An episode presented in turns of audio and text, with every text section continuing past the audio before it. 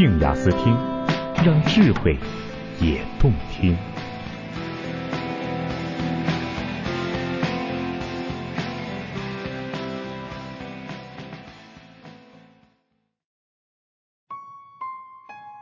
爱与性的实验报告十五，非礼可想。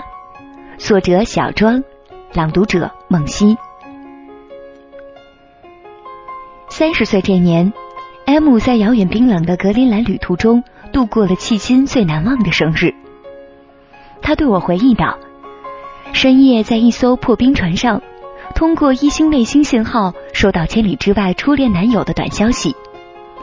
距他们分手已经将近九年之后，只有一句话：直到现在，我和别人做爱时还会幻想那是你。”有一则传说是这样的：大多数男人的性幻想对象是陌生的异性，而女人恰恰相反。就这角度来衡量，M 的际遇确实令人艳羡。以此般方式被曾经的爱人铭记，那只能说明你足够特别、足够好、足够让人不舍。对于研究情爱心理学的人来说，以上话题是个太好的研究模型。他们的调查问卷中往往会设计若干相关话题，加上一些具体的选项设置，以此甄别男女性心理差异。有些结果让人忍俊不禁，比如百分之十五的女人会于这种时刻在脑海中添上栩栩如生的浪漫场景，海滩啦、瀑布啦、高速公路什么的。所以 M 有理由在接到短信那一刻。把自己想象成杰克怀里的罗斯，冰山于前，也 My heart will go on。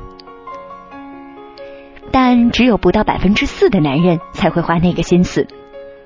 以我个人经验而言，从某位前男友处听到过也唯一记得住的选项是办公室，因为利比多的缘故，男人性幻想频率远远高于女人。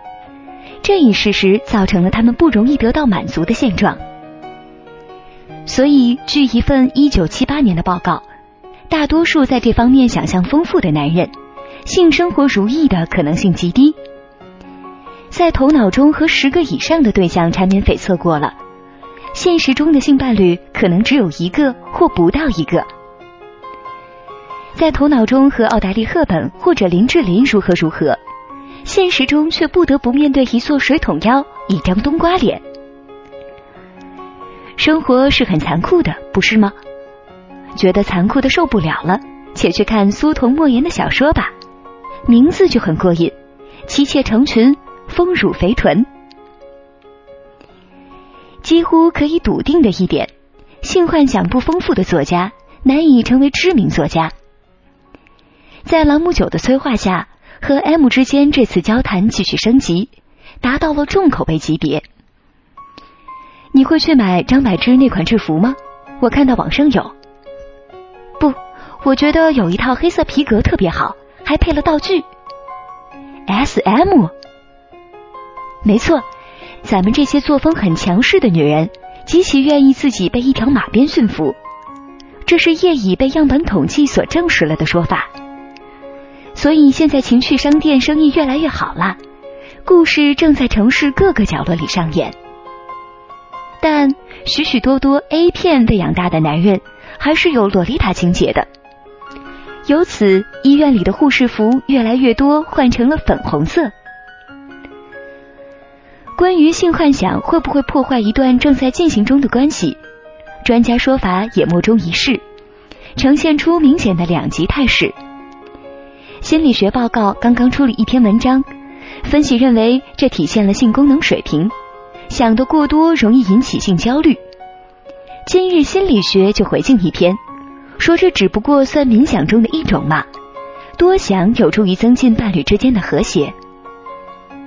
不过总的来说，既然情爱非是能够持久之物，婚后出轨又麻烦多多，很多时候意淫不能不说是安全的调剂方式。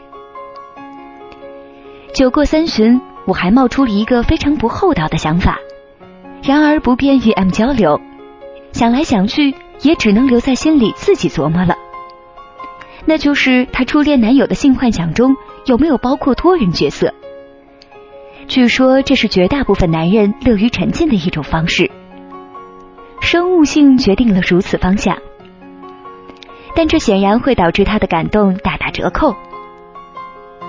注释：利比多是奥地利心理学家弗洛伊德提出的概念，有性力的意思。不过这里的性不是指生理上的性，而是指一切身体器官的快感。